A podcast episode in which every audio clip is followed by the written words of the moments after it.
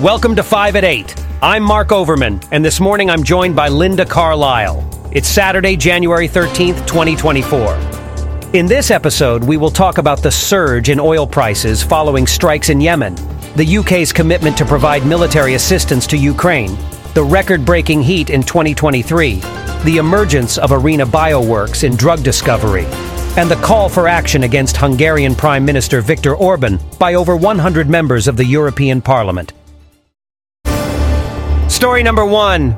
Oil prices surged by 4% following strikes by the US and UK in Yemen in response to recent attacks by Houthi rebels on ships in the Red Sea, as reported by the BBC. Brent crude reached $80 per barrel, the highest level this year. The rebels backed by Iran have threatened to retaliate against Western military action. The UK government has expressed concerns about the impact of ongoing attacks on shipping in the Red Sea on the fragile UK economy, including the potential for higher energy prices and increased inflation. The attacks have already disrupted global trade, with shipping companies diverting vessels and experiencing delays. The Houthi group has declared support for Hamas and has targeted ships heading to Israel.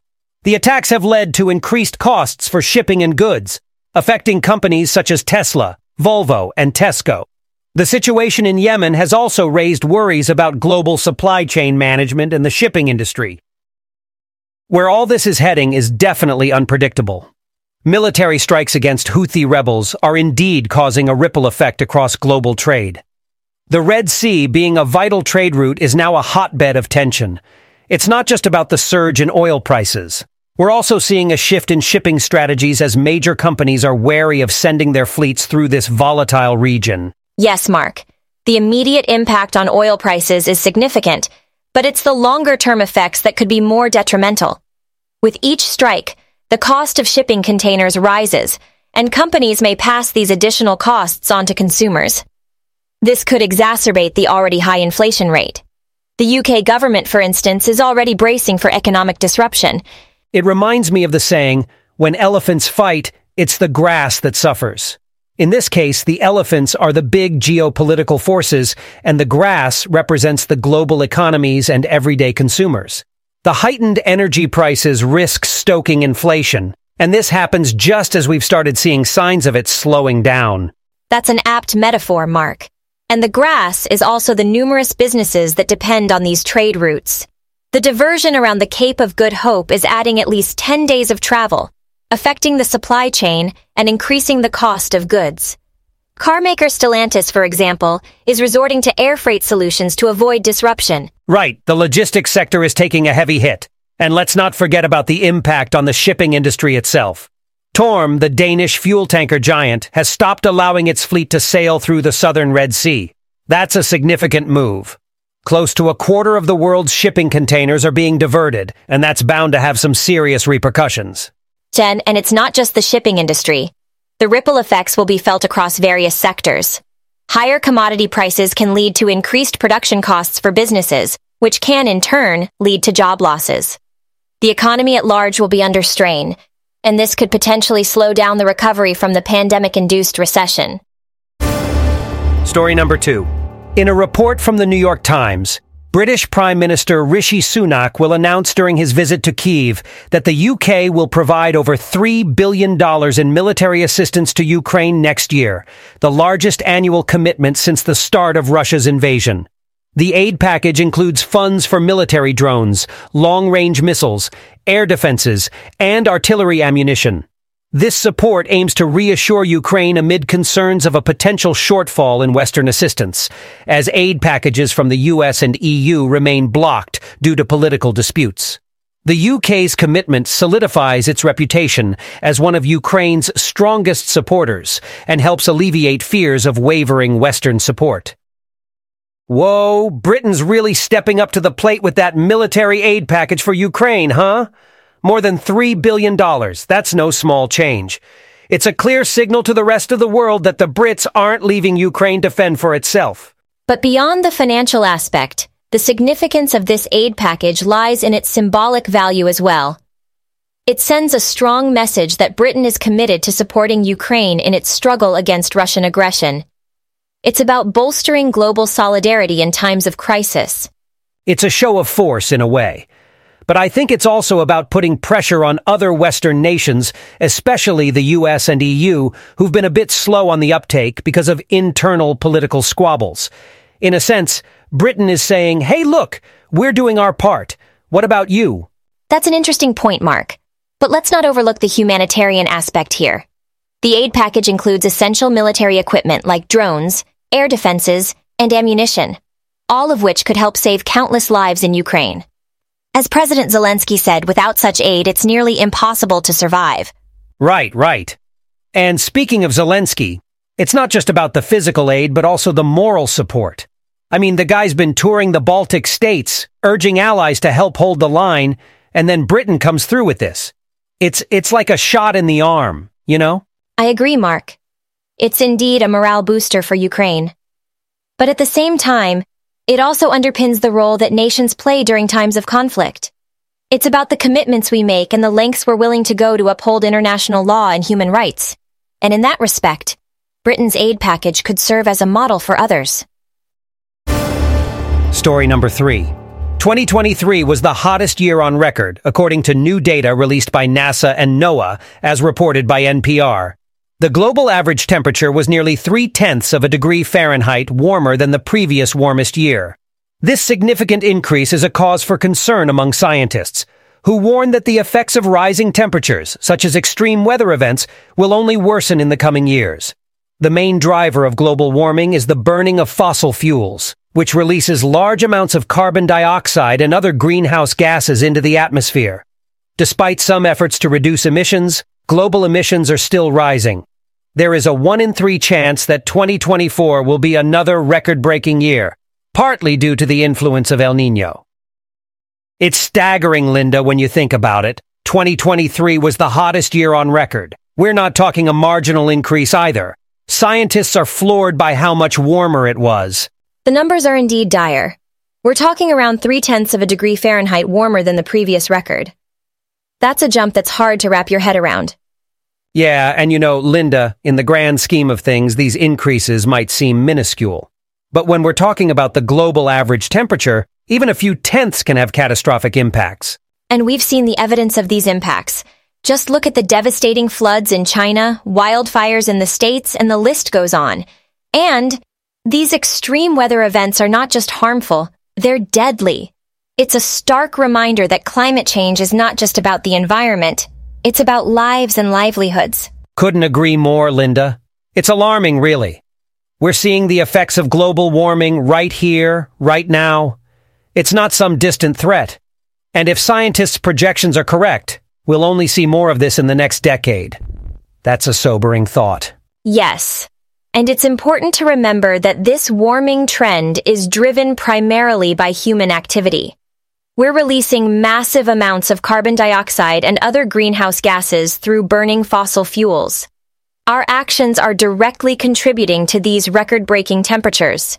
Right. And while it's good to see some efforts to rein in these emissions, it's clear we're not doing enough.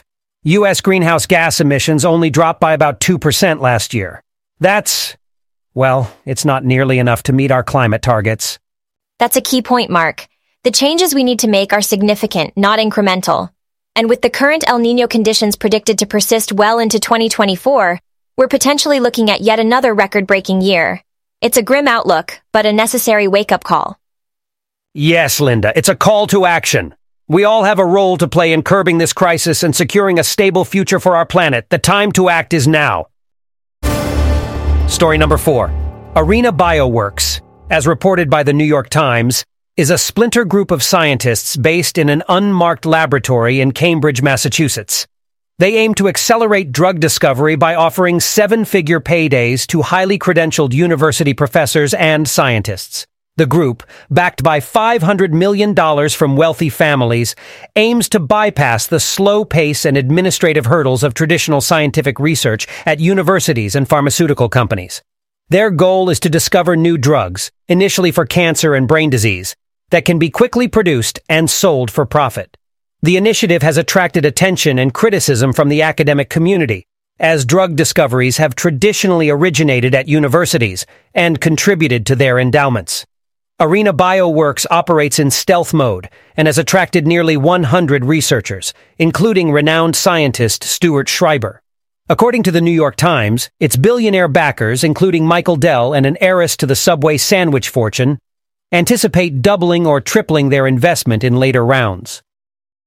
Is it just me, Linda, or does this whole Arena Bioworks venture feel like a case of, I'm going to take my ball and go home? I mean, these are big money folks, used to getting results quickly, right? So traditional academic research seems too slow, too bureaucratic for them. And hey, I get it. From a business perspective, I can see the appeal of bypassing all that red tape and getting straight to the point. Well, Mark, it's certainly a dramatic shift from the traditional academia-led model of drug discovery, which has given us so many breakthroughs over the years. However, I feel it's important to note that this move is not necessarily about impatience, but more about a desire to expedite the drug discovery process. I mean, we're living in a time where the need for quick solutions to global health crises is more evident than ever. True, Linda and I don't want to sound like I'm dismissing the potential of this move. The idea of focusing on progress without the usual academic hassle is attractive.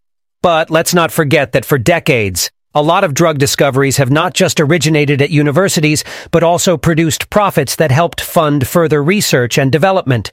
If that windfall goes private, well, where does that leave our academic institutions? That's a valid concern, Mark. This model could indeed reduce the financial resources available for universities, which could have a domino effect on other research areas. The role of universities and government grants in drug discovery has been significant, and there's also an ethical dimension here about who should own and profit from public health solutions. I'm all for the free market and innovation, but there's a balance that needs to be struck. Now, it's possible that Arena Bioworks could produce groundbreaking drugs faster, which would be a win for everyone. But it's also important to remember that this is uncharted territory. It's a gamble. And like any gamble, it could pay off, or it could flop. Only time will tell. It's a complex issue with no easy answers but it's worth following closely, as its success or failure could shape the future of drug discovery and, by extension, global health. Story number five.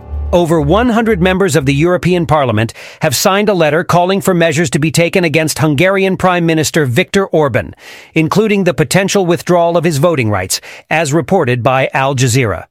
The letter argues that Hungary has repeatedly undermined the rule of law and disrupted decision-making within the European Union. Last month, Orban blocked a review of the EU budget that included financial aid for Ukraine.